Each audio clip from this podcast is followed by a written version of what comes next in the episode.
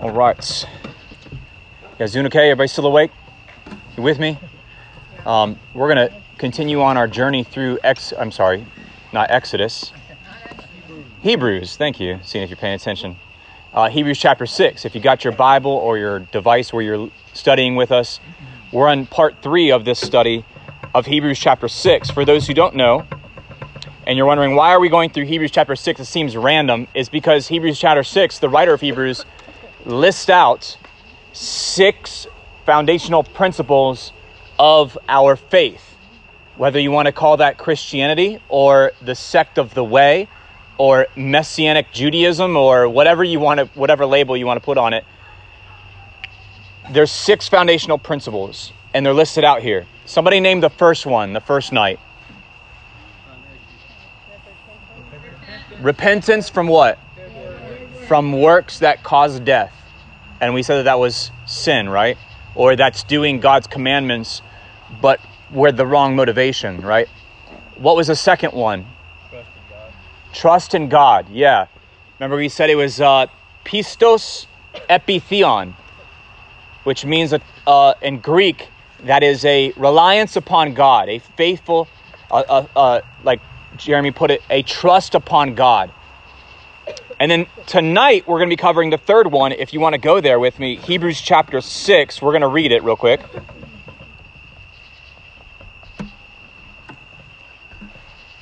And looking at verse 1, therefore, let us move on beyond the elementary teachings about Christ and be taken forward to maturity, not laying again the foundation of repentance from acts that lead to death and of faith in God.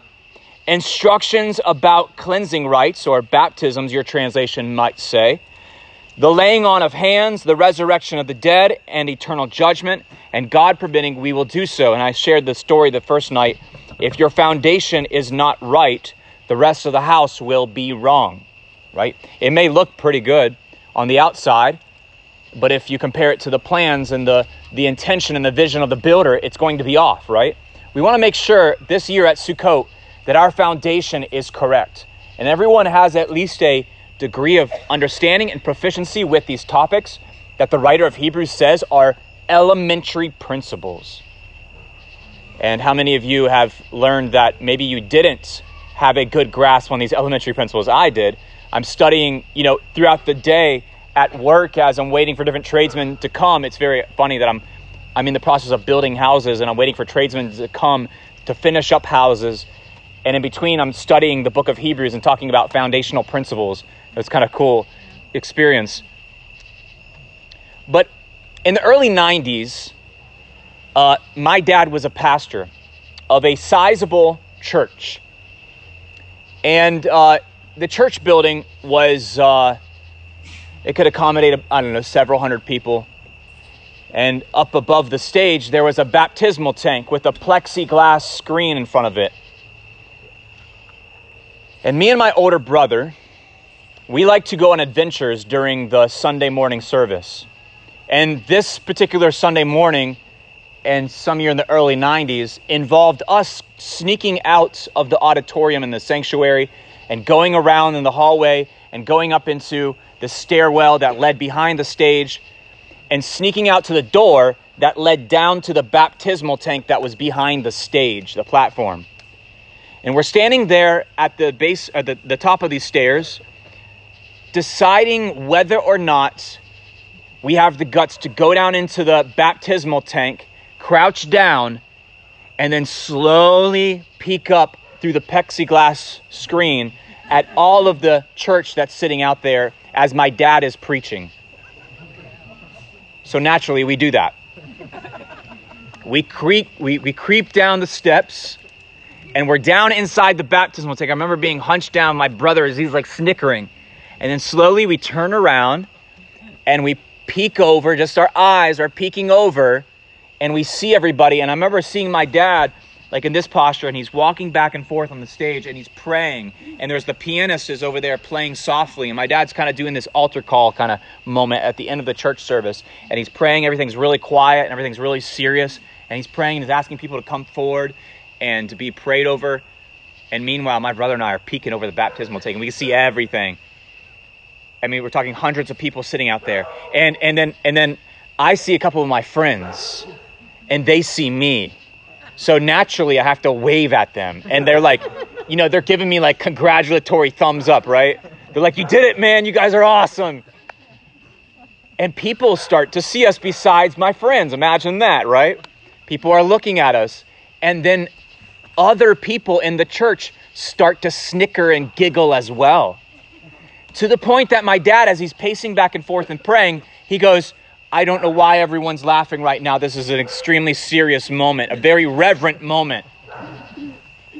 And then I guess someone ends up pointing up or something like that, and he turns around, and I'm like, oh!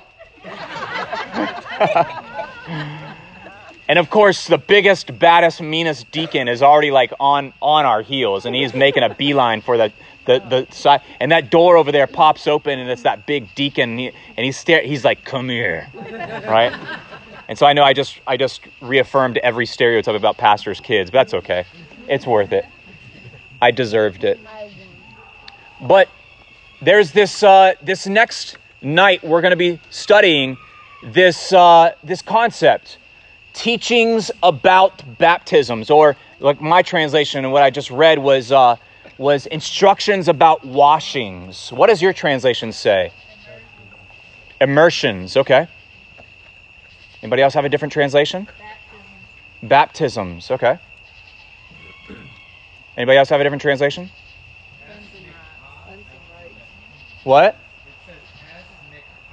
Like smicha. Okay, interesting.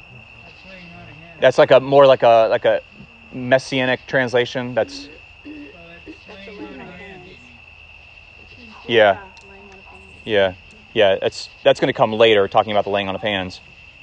Okay, so remember I taught you guys the other night how to look up the original language. You know that the book of Hebrews is not written in English, right? What language was it written in? Hebrew. Koine Greek. Koine Greek. A very common street Greek, okay? A marketplace Greek.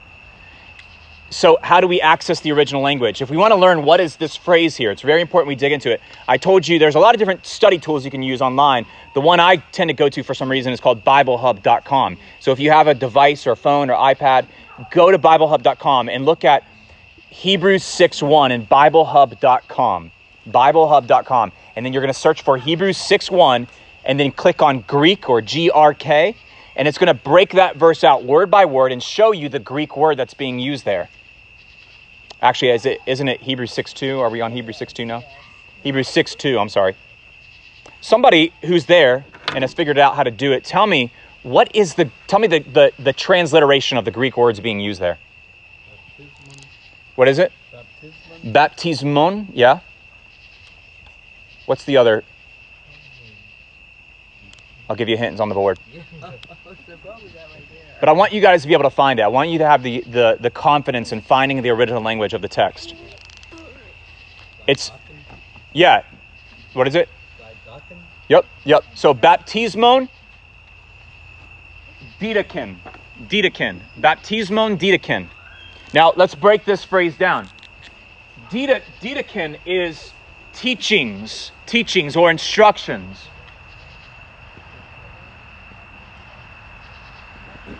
Instructions about baptismon. Now, this is interesting to me because baptismon, the way this word is conjugated, it's actually a plural noun. Plural noun. So it's saying baptisms. Baptisms. This is weird to me. Why? How might this prove problematic for some Christian denominations? We think of it as a, a verb. A verb to baptize, yeah? Only done once. Something only done once, yeah. So, for instance, um, baptism here is plural. Is there one washing or two, or how many are there? And then the oldest manuscripts of the book of Hebrews actually have an accusative tone, which just means that it, it implies these are instructions preceding or closely connected to baptisms or immersions, closely connected to this ritual.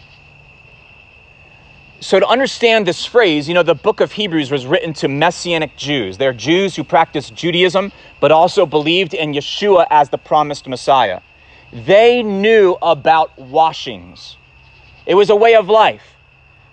Now, anytime you go to a Jewish settlement in the land, or really in the even outside the land of Israel, one of the best and, and surest ways that an archaeologist can tell that that was a Jewish settlement, that there was a substantial Jewish presence there, is the identification of ritual baths called mikvaot, where people would undergo what is called a mikvah. A mikvah.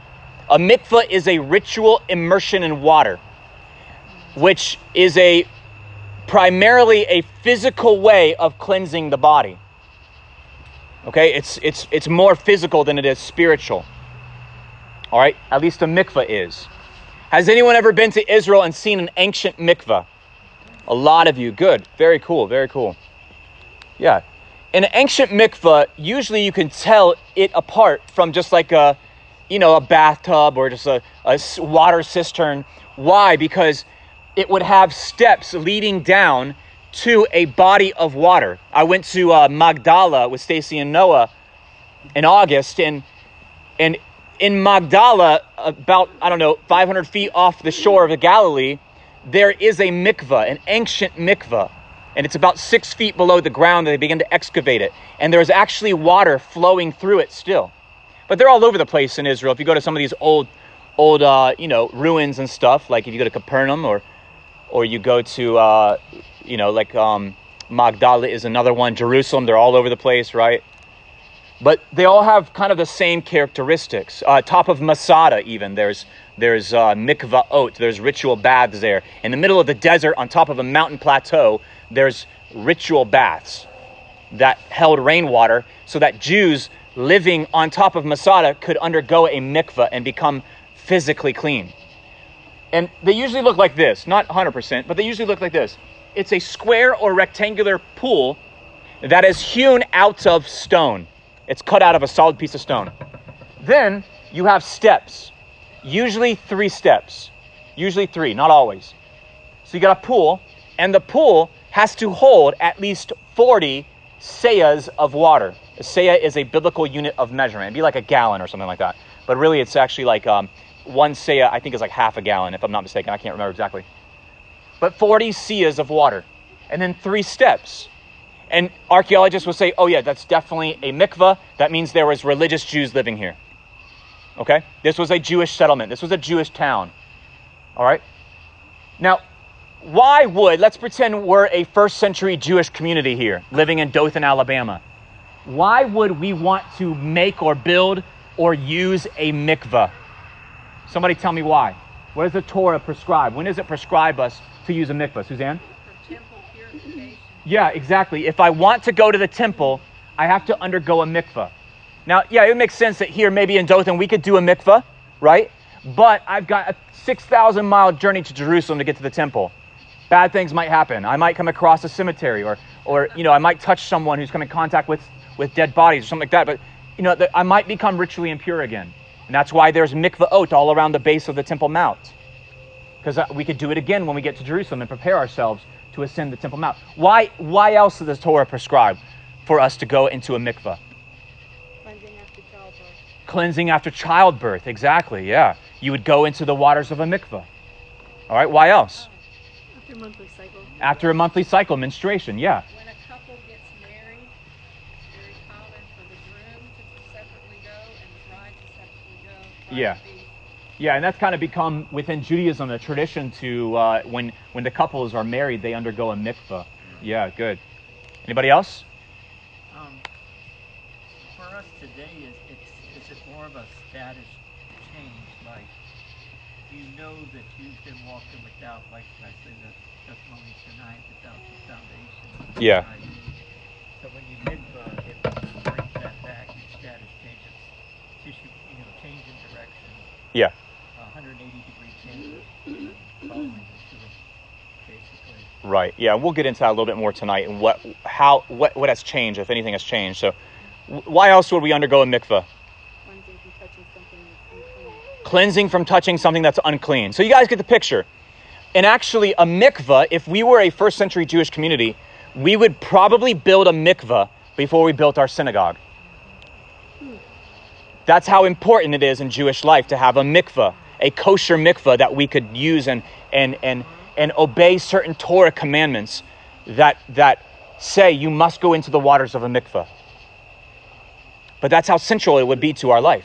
So when the writer of Hebrews says, you should move on past instructions about washings, is the writer of Hebrews talking about the practice of going into the waters of a mikvah if we already know everything about it?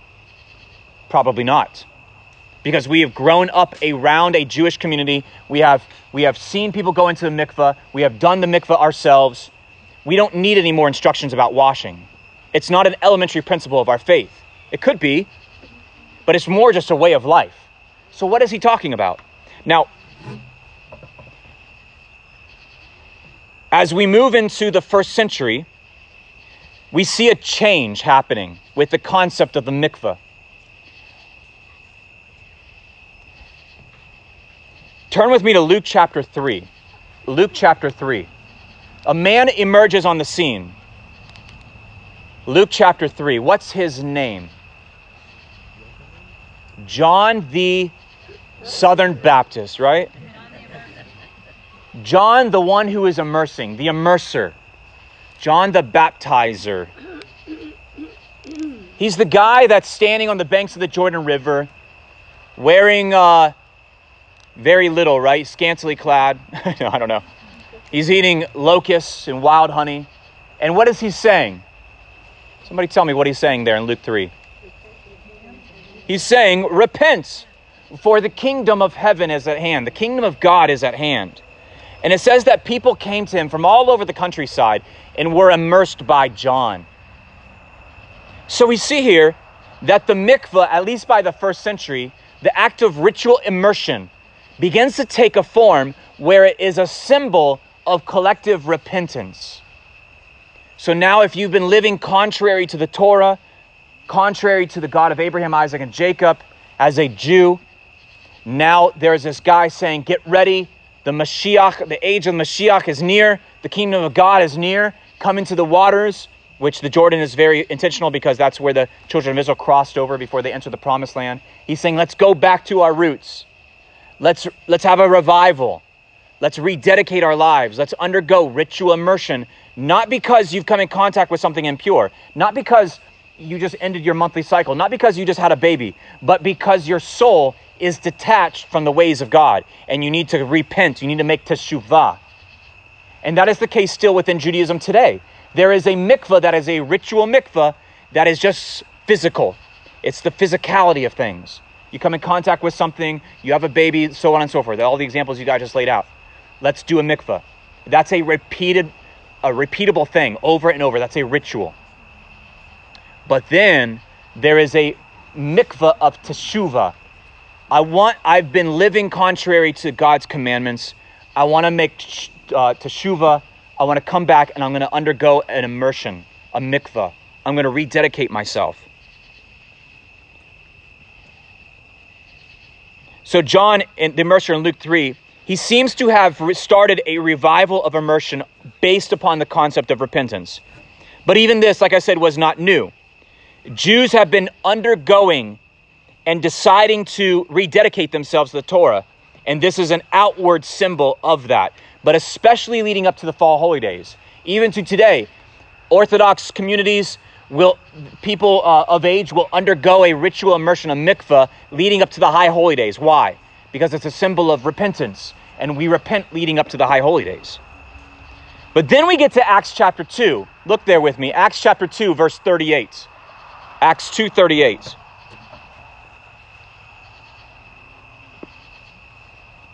Acts 2:38. You there? What is happening here? It's the holiday of Shavuot, right?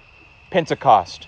Peter is standing up and eh, you know, they just experienced the outpouring of the Holy Spirit. There's tongues of fire on their head, right? They're probably somewhere in the Temple Mount complex at this point in time in Acts 2:38 which it's like I said, it's surrounded by mikvah pools, mikvah baths, mikvaot.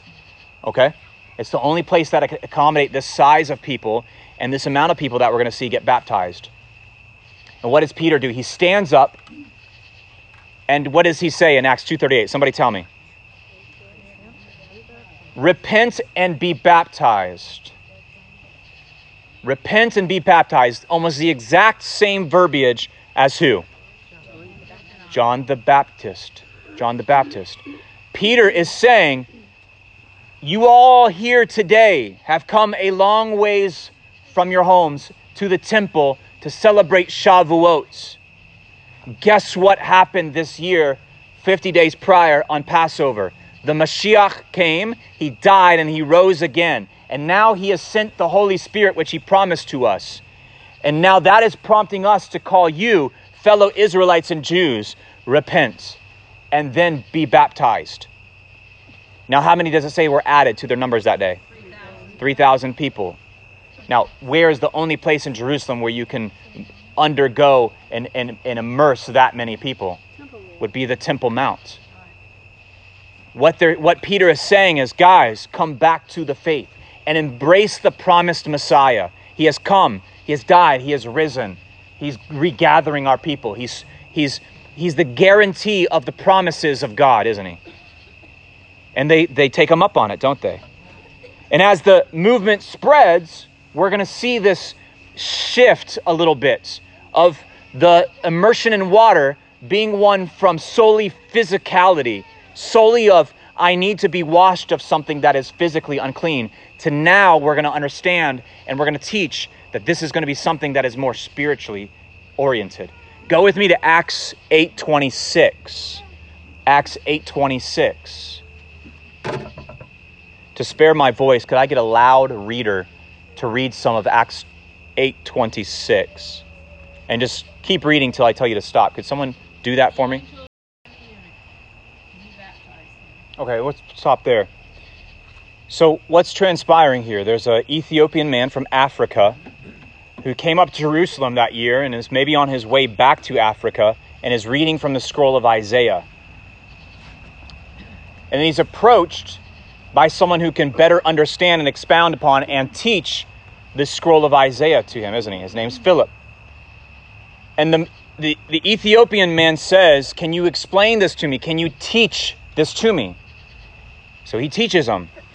And then at some point, Philip must have said, Oh, by the way, part of becoming a follower and part of the repentance process and pledging your allegiance to this Messiah that Isaiah speaks about is undergoing a baptism, undergoing immersion in water. And so they're, as they're riding along, and you notice in the beginning of Acts 8, verse 26, it says that they were in the desert, but they came along water. It's interesting, right? But what do they do? He baptizes him. He explains everything and then he baptizes him. And in doing so, makes him a disciple, a committed disciple of the Messiah that Isaiah was talking about. Now, as this movement spreads, like I said, we see things begin to change. Let's go to Matthew chapter 28. Matthew 28.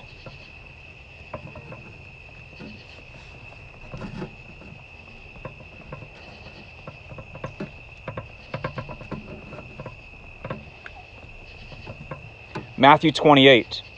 This is uh, what we so often call the Great Commission, right? Matthew 28, verse 18. Then Jesus came to them and said, All authority in heaven, on earth, and on earth has been given to me. Therefore, go and make disciples of all nations and baptize them in the name of the Father, the Son, and the Holy Spirit, and teach them, teach them to obey all that I've commanded. So we see that same template, don't we? Teach them all that. Now, look at the Greek of Matthew 28, verse 20. If you're in Bible Hub or something like that, you can pull it up.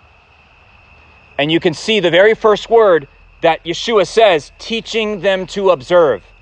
It's this word right here, didache, or it's a different conjugation of it. It's that same to teach, to instruct. Instruct them to obey all that I've told you. But you see how closely it is connected to the idea of baptism as well, right? And so often is the case, and I know many of you grew up in different denominations of Christianity, or some of you didn't grow up in Christianity at all. Um, but, you know, many denominations treat ritual immersion differently and practice it in different ways. For instance, when Noah was a baby and he was an infant, I was a member of a Presby- Stacy and I were a member of a Presbyterian church. They believed in ritual infant baptism. And so naturally, as good Presbyterians, we took Noah up on the stage one Sunday morning and they had a little, looked like a bird bath, really. And they had a little cup in there. And the pastor uh, took cup of water out of the little bird bath thing and slowly poured it over little tiny infant Noah's head. And then prayed a special prayer. And that was Noah's baptism. Now, later in life, Noah was baptized fully in water, but in, in, in uh, Lutheranism and in, in Catholicism and evangelicalism, there, there's a wide variety of how people is, is, it something that people can do as a, as a child or they have to be an adult? Do they if so what age do they have to be? There's all these different questions right that go on. But when you look at the biblical concept of baptism when you look at the biblical concept of a mikvah and you put it back into its original context its historical context it has to be a full immersion in water and in fact in ancient Judaism and even in modern Judaism, if we look at our mikvah pool here, it can't just be any old water. It has to be water that is living water, ma'im chaim, which can come from a river, it can come from rain, or it can be the ocean. It can't just be any water. And in fact, you have to dunk yourself three times into that water for it to be a kosher mikvah. And in fact, many times you do it completely naked. You even take off all your jewelry. you even take off all your jewelry and everything. Yeah, there's a special in, in Orthodox neighborhoods and communities. There's a special building and a special room in that building that's much like a like a restroom that you would go into privately. You would shut the door behind you, and you remove all your clothing and your jewelry, whatever, and then you would go into the mikvah and you would come out and you would put all that back in. Why? Because it's a it's a picture of going back into the womb and coming back out of the womb as almost like a new creation, as being born again of water. And so that's why we see Yeshua says, I ask that you be born again of water and of what? Spirit. And so the emphasis now is not it's not replacing the physical. The emphasis in our faith rather is adding on top of it the emphasis of your soul, your spirit. Now, when you do a mikvah, when you go into the waters of a baptism, you're, you're saying something about my soul has changed. It is a spiritual, symbolic gesture of something that is, it's on the out, it's on the inside, right? Now, so we haven't answered the question what are instructions about baptisms? Well, apparently, in the first century, in the early believers in the sect known as the Way, what they would do is they would get someone who is a candidate for becoming a convert to the faith. And they would question them, and then they would instruct them. There's a, uh, there's a first century document, maybe early second century document. It's actually called the Didache. And there is a section of the Didache. The Didache, it's also known as the Lord's teaching through the 12 apostles to the Gentiles, is another title for it. It was written in Koine Greek, like I said, in the late first century, early second century. And one of the chapters of the Didache, chapter 7, is all about ritual immersion. It's all about baptisms. So the Didache, which means teaching, chapter 7 says, But concerning baptism, thus baptize yourself. In this way, baptize yourselves. Having first recited all the precepts of the faith, baptize in the name of the Father, the Son, and the Holy Spirit in running water, living water. Do you hear that? That's just like our mikvah, right? In living water. But if you don't have running water, baptize them in some other water. And if you can't baptize them in cold water, baptize them in warm water. How many of you were baptized in the springs at Cli- Clio? right? It's cold, right? Many of you are baptized in the Blue Spring. You did a mikveh at Blue Spring in Marianna. That's cold there too. Jordan River is cold. The Jordan River is cold, yeah. He says, but if you um if you have neither water, warm or cold or running, the writer of the Didache says, pour water three times over the head in the name of the Father, Son, and Holy Spirit. So if your water supply is limited, pour water over the head three times. Then it says, but before baptism, this is really important. Listen, before baptism, let him who is going to be baptized and him who is doing the baptizing fast beforehand, and others with them if they are able. And you shall command him who is to be baptized to fast at least one or two days. Now, this is the, the Didache. Do I firmly believe that what the writer of Hebrews is saying here is talking about read to them the Didache chapter 7? No. But it shows us a good example and an insight into the early, early movement of Christianity and how they treated people who were candidates to be baptized.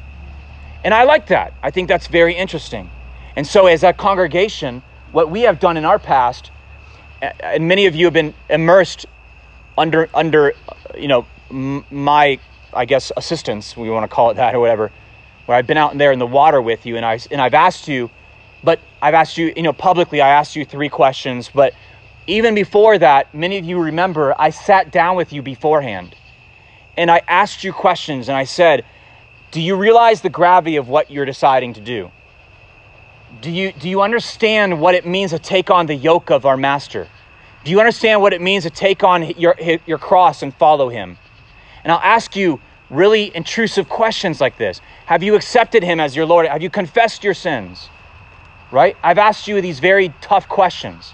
And then I say, okay, if you still want to go through with this, you and I are going to fast for 24 hours before we get before you are immersed. And then even still I take you down into the water. And many of you I've I've I've stood right next to you as I've done this. And I look at you and everyone's there standing on the bank, right? And I look at you and I say, Anthony, do you accept Yeshua of Nazareth as your Lord and Savior? And Anthony says, Yes. Anthony, do you confess that you are a sinner in need of salvation? If Anthony says yes, okay, Anthony, do you agree to obey all the teachings of our Master and to live a life that is worthy of his dying for?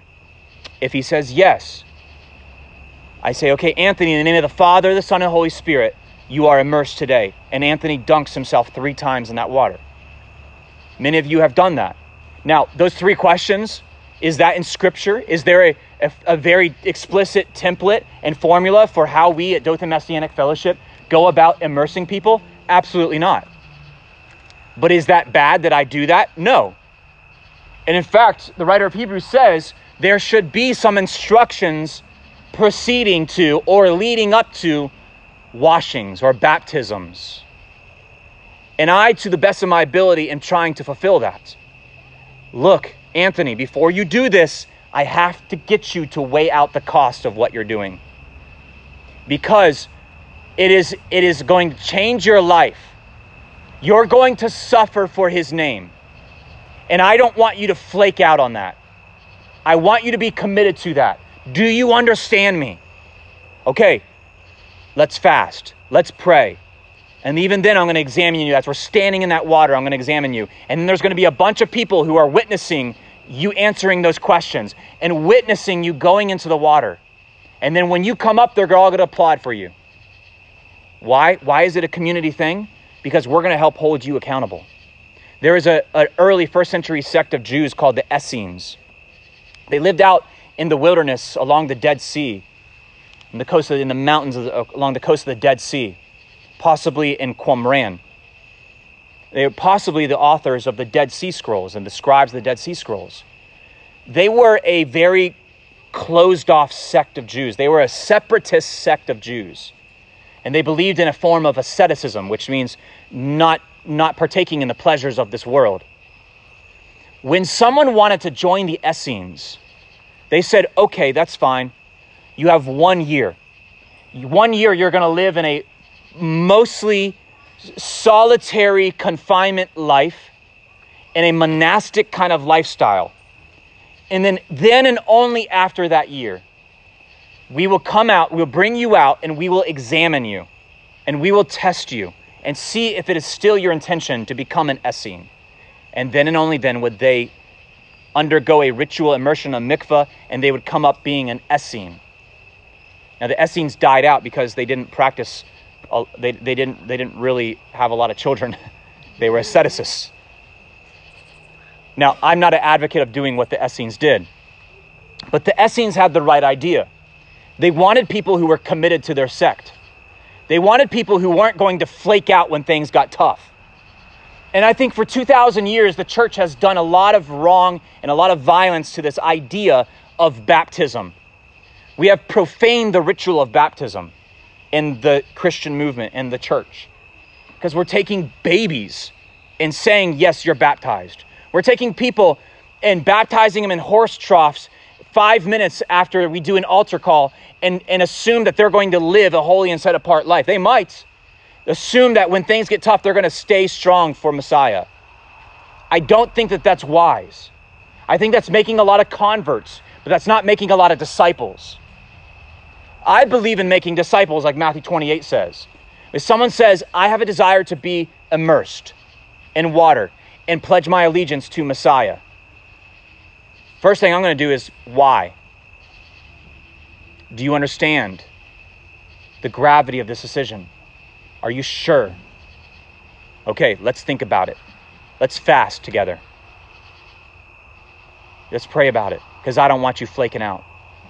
Same thing when I marry people. Are you sure? let's lay it all out there. How much money you got? How much debt you got? Right? What's your love language? What annoys you? What angers you? Are you sure you want to do this? You're two broken human beings raised by broken human beings. Are you sure? Because I don't want you flaking out. I'm putting my stamp of approval on this. You better stick it out, right? And we are the bride of Messiah, right? How much more so do we have to understand the gravity of our decision? That when we go into the water of a baptism, it's not just this fickle decision. Oh yeah, it's cool. It makes good photos, right? Yeah, it's a new it's a new beginning for me. Maybe. Are you going to be saying that a month later? Are you going to be saying that when, when your boss calls you into work on Shabbat? Right? I got to teach you everything, obey everything that Yeshua commanded, right? So, the takeaway from this is that if you have been immersed into the faith, and you have not really grasped the gravity of what you got yourself into, or no one sat you down and explained it to you, it might be worth sitting down and studying it out. It might be worth going back and doing it again. If you've never been immersed before, but you claim to be a follower of Messiah, it seems to me it's pretty evident in Scripture that if you have the ability to, you should be immersed pretty soon after you profess your faith in Messiah. If you have not been immersed, you should be immersed. You should be baptized. It's part of our faith, it's part of a public declaring your allegiance to Messiah. Now, if you come to me tonight and you say, Yeah, I want to do that, I want to, what do you think I'm going to say? Are you sure? Why? Let's think about it. Let's pray about it. But no, I think that's something that's worth desiring if you have a desire for that. And I would love, it's, that's actually of my top three favorite things to do in my position at Dothan Messianic Fellowship is to immerse people in water. I love it. I love it. Let's go back to Hebrews 6. Hebrews 6.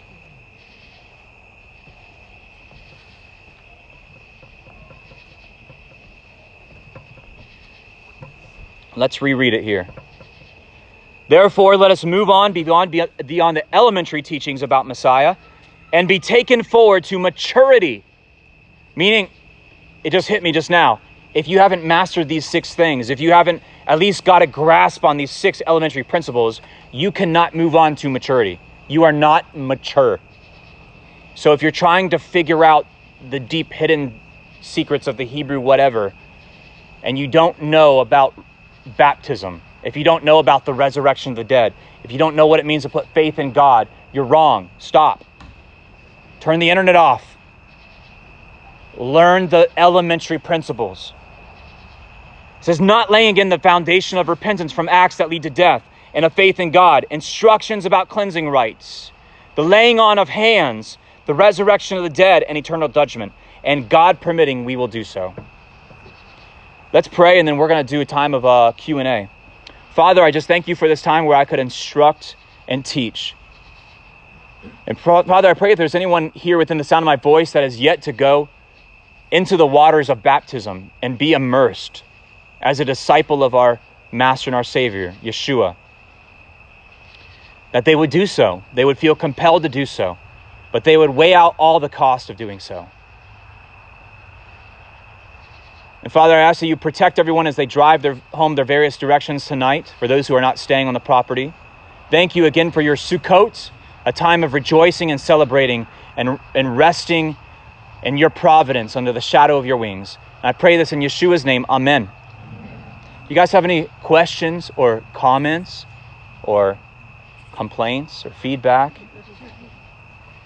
about? Yeah, I see hand. Marcus? So, is it okay to self-baptize? Well, I would say that's not ideal. I would say that the person who is baptizing you and overseeing your baptism is much like the man who marries a bride and groom. They're someone who's bringing you to the knowledge of the gospel. They're someone who's holding you accountable to it. And ideally, I would say it's an elder of a local congregation, someone that can speak authoritative into your life and, and disciple you. Does that make sense? Now, is it okay to self baptize?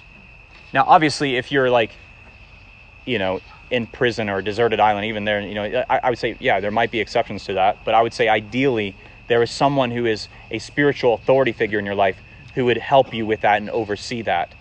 Just like it's just like a wedding, if you think about it. It's like you've got people watching, you've got a mediator, so to speak, and you're coming into and being born again under the realization and under the yoke of your bridegroom, Yeshua. Does that make sense?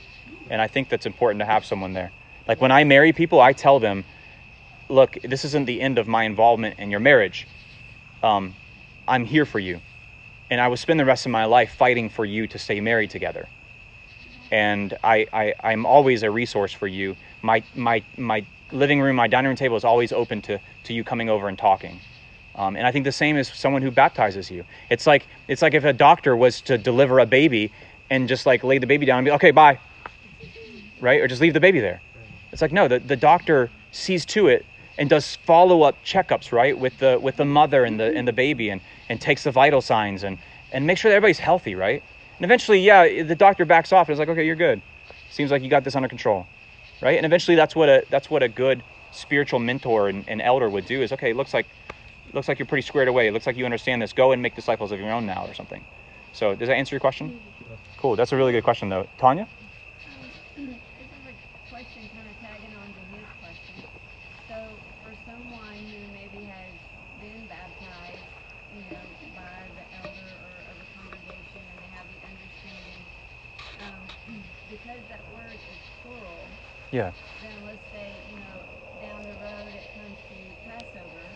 Yeah. And like my family, we live, we live on a lake, and so before we went to the Passover, we just decided as a family we wanted to go down to the lake and do a mikvah. Yeah. Yeah.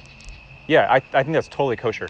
I think there's a difference between someone coming to faith as a believer and disciple of Yeshua and someone who wants to do a uh, a yearly mikvah, like leading up to Yom Kippur, for instance, or the High Holy Days. Absolutely, I think. And I mean, there still is, one could say, uh, the injunction to undergo some kind of ritual cleansing after after physical contamination of some kind. I think that that's hygienic. I think that's wise. But yeah, I think so, so in other words, like these things right here, you know, if, if we have the means to do them according to the, the when the Torah prescribes us to do them, we should do them if we can. But um, in terms of like you want a a yearly spiritual renewal, I think that that's fine. Like it, it's different than coming to faith in Messiah. Does that answer your question? Yeah, I think I would encourage you to do that. So, Kirk, I saw your hand. I see, saw your Do y'all do a mikvah service, like an annual mikvah? We do, yeah, yeah. Um, we always do it on Shavuot because it's uh, the anniversary of Acts chapter two, um, and and we have in the past done it and spaced it out a little bit more. We've done more of them, uh, but we were just talking the other day about um, maybe maybe we we limit that down to fewer days, um, and maybe look at just doing it twice a year as opposed to multiple times a year. But yeah, we do to answer that question. We definitely do it on Shavuot every year. in in my personal walk, I can't speak um, biblically on this, but as understanding the iniquities of my forefathers, how it has been passed to me, and then that the blinds come off my eyes, Yeah. and it's like, oh, I'm dealing with the same thing that you know been passed down. Yeah. Uh, it was key for me for to do a mikvah. Mm. You know those transgressions, and iniquities. Yeah. That's why I asked. Yeah. y'all do that Yeah. We do it. We do like a mikvah service, like a big formal thing. But like Miss Helen, who's here somewhere, I don't know where she's at. There she is. She came to me and she's like, I would like to do, I would like to do a mikvah. I want to be immersed. And so we just got together a handful of people, six, eight people, and we went down to the the muddy, the muddy river, the Choctawhatchee, down in Clay Clayhatchee, and uh, bless her heart, she was she was very patient and. Uh, we walked out into the river there and immersed her in the river. Just you know, there's six to eight people there, and it was a beautiful time. Uh, very, very beautiful time. So there, there's Kirk. There's big services that we'll do like at Shavuot, but also if people come to me and say, "I have a desire to do this," then I'll, I'll obviously we'll take the elders and other people, and we'll go out and we'll do that if if time permits. So uh, so, so what you're saying? let me take her in the gym. So what you're saying is, is mikvah is still a, a really, it could be an integral part because I'm because that was my question. Is like, let's say, how does mikvah? Mhm. How does how does that? Um, how, do we incorporate that in our lives now? Is that something like I know like You're talking about like a ritual mikvah. yes, Yeah, so So yeah, we're at a disadvantage. Like a mikvah is the same as a baptism, but there are different types of mikvahs and baptisms. So in their different languages, so we're kind of at a disadvantage. But there is a, a mikvah unto repentance yeah. that is you're you're professing faith in Messiah. But then there is mik, mikvaot Yeah. that you do when you feel necessary or when the T- Torah prescribes you do them. it, you So- know, I hear a lot about that in the Hebrew roots movement. It- Mhm. It, like, so it's kind of like, when do we do that? Do we do that? like the Jews do that, or do Yeah. we, or is it like because it's really ambiguous? Yeah, yeah, yeah. So Um, it, where does it fit into our daily walk? Does it fit in or when does it? Well, yeah, well maybe. Yeah. those are the questions. Like, does it fit into our daily walk? Are we are we prescribed to do that, or because Yeah, I think there's we're, we're she's asking are are we obligated to do mikvaot like ritual immersions in water after when the Torah prescribes? Now, I would say yes and no. The the the there are times when the Torah says go into a mikvah for the purposes of being able to to approach the temple. Then there are times when the Torah says do a mikvah because it's hygienic to do so or whatever, or just because just because you should. Uh, and I think we should study it out and you know as families especially as couples read through it and come to conclusions as when when are these rhythms and when when are these things applicable to us and when are they not? And always err on the side of obedience versus disobedience but if yeah i mean if you guys if you like touch something that's dead for instance it's, it's like washing your hands right? It's hygienic to do that. And i think a lot of the the mikvah the ritual mikvah is dealing with a lot of physical components of our existence whereas a whereas a, a mikvah for repentance is dealing with the spiritual component and i think that's do, do synagogues now have mikvahs? yes So yes so if we had our own building, would we have a mikvah? i would love that yeah Okay. Yeah. So anybody want to donate money for building a mikvah, let me know. We could do that. But yeah. Uh, Jim? Just a comment, but the other part of the answer for the gentleman was the mitzvah privately, which I know you assume this is your answer, but Yeah. uh, is that you're making a public testimony. Yeah. The general public needs to know that guy is changing from this kingdom to that kingdom, Yes. and so it's a public testimony. That's the other portion of it. It's Yeah. not just you, it's everybody to see. Now, oh, he's one of them now. Yeah, it's like when you go to you get your U.S. citizenship. Uh, if you're if you're from a different country and you've gone and done this, uh, you go to a room and it's a public ceremony, and you all you pledge allegiance to the flag and all. I mean, it's a public thing. And the same, how much more so when we pledge our allegiance to the kingdom of heaven, right? Is it a public thing that we do, um, and we celebrate it, right? So yeah, Xavier. Um, are there any passages that specifically call uh, baptism into Yeshua a sign or a symbol? I looked and I could not find any, everybody seems to think so. Hmm. Am I missing So, like, something? A sign or a doctrinal? Yeah, is it symbol? or is it that- uh, yeah, as opposed to it actually doing something. And I'm not talking about giving you eternal life, but like Yeah. maybe uh, maybe giving uh, some deliverance in the life here and now. Uh, because it talks about how it, the passage we read earlier, it said it's for the remission of sins, for example. And, Yeah. uh, another passage in Acts says it's to wash away your sins, and I don't think that's talking about like a ticket to eternal life per se. But Yeah. It seems to be a little more than just a sign or a symbol, so that's why I'm asking. Hmm. It's hard because I don't want to say yes that it is for the remission of sins because um, I don't want to get into original sin in Catholic theology world because that's what Catholic theology believes is that it, it washes away original sin. Um, but at the same time, it seems like a really, really important ritual. Um, I'd have to I'd have to spend more time studying out to be able to give you a concise answer on that, an accurate answer to the best of my ability. But Okay. um, Could I say something So, in that regard? yeah. It's more of a, it's more of a public acknowledgement of what's already transpired in your heart, Mhm. more than it is something that happens just then. Even though, even though it can be something that happens just then because the Holy Spirit has come upon people when they've done that. mhm. And so, um, but I think it's more of an indication that this is what's transpired and transpiring in my heart, and here I'm just making a public acknowledgement of that in front of all of you.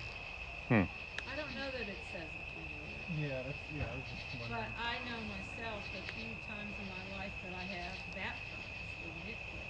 Mhm. Um, and I think it is a huge component to have the instruction to go with it, especially if you're having a mikvah the first time after you have in Yeshua. I guess a better a, a, instruction that goes along with it. And part of that instruction to me was that this is an Yeah. outward sign of what has already transpired in your life by receiving Yeshua as your. Xavier, another way to uh, ask that question, we could say, can our sins be remitted and forgiven even if we aren't baptized? What would you say to that? I would say, like in terms of eternal life, yes, because like Okay. the thief, the thief on the cross died without being baptized. So, therefore, is baptism necessary for the remittance of sin? Uh, Is outward baptism? perhaps if it's uh, not for in terms of eternal life, because there's still the remission of sin in this life, like when we Mhm. confess our sins every day. Yeah, So I guess that's what I'm wondering. It's just yeah, yeah. Now, what did you It's- say to the woman that was thrown in front of him? He forgave her sins, but go sin no more. She, she, wasn't, she wasn't baptized before her sins were forgiven. so. What does it mean when it says baptism is for the remission of sins and to wash away your sins? Then And what's the definition of sin? What's the definition of remission? You get you you guys should huddle up after Bible study and and hash all this out. But here here's where I'm fine with it being a metaphor, but somebody has to fill me because I'm having a hard time seeing it. Yeah. Well, we could, I mean, on a molecular level, how does water wash away sin? How does a physical H2O wash away one's sins or remit one's sins? How is that even possible? Because you're taking a physical and the spiritual, and they can't affect one another. Well, You see what I'm saying? I think Now- it's a spiritual act. Yeah. It is a spiritual act in the sense that when you're doing it, you're saying something has changed in the spiritual component of my existence. But that water, that physical H2O, is not affecting anything that's inside of you. But could God do something through the water? Sure, he could do anything he wants. You a baby. That's- He could do anything he wants. Yeah, You're a baby, absolutely he could. And you did it, and Here's- here's my- Respond to obedience. Here's my super, super weariness in saying, yes, that water affects some kind of state of your sinful heart. Is that everyone in the sound of my voice will hear that if I have not done that the right way, that somehow there's lingering sin in my heart. Do you hear what I'm saying? We have to be very careful when we say, like, you need to do something physical to affect the spiritual component of who you are. I, I think just that that's- what- I just want to know what the passages mean. That's all. Yeah, I think I think, and we've had this discussion before. I think, um, I think we got to be careful taking them too literal. That that what it's saying is, when you confess your sins, you receive forgiveness. The natural response of that forgiveness is a physical act, and that is going into the water and saying, "I'm going back into the womb, so to speak, and I'm coming up, no longer a slave to sin. I've been remitted of my of my slavery to sin, and now I am a child of God." And it doesn't it isn't it's not saying that that that H2O is somehow affecting anything in the spiritual component of who you are. You see what I'm saying? It's not it's not wiping away anything. It's not washing away anything. It's just a the, and the, the Bible is full of these things where something changes about the the metaphysical components of who you are, the existence of who you are. Something changes in that and is redeemed or restored or and then you do something physical to show that. It doesn't it doesn't mean that that physical thing is the completion of that non-physical thing. It just means that you're wanting to show everyone and make a public declaration that something has changed in me. I mean, there's two guys hanging on either side of Yeshua that, yeah, I think if they were able to get down off the cross, they would undergo ritual immersion in baptism. But it's like they they didn't require that water to be with him in paradise that day. I know I have never said that. No, I know you're not. I know, but there there is no there is no way that physical H2O is in any way going to going to release you of your sin. You see what I'm saying? Your confession of your sin and your reliance upon Yeshua's work on the cross and his death for your sin is what will release you of that sin. And the water is a physical way of it's a it's a like a object lesson you're telling everybody else look what happened to me i have been i have been forgiven okay? Well we could talk about it more afterwards. Yeah, I appreciate it. but yeah christian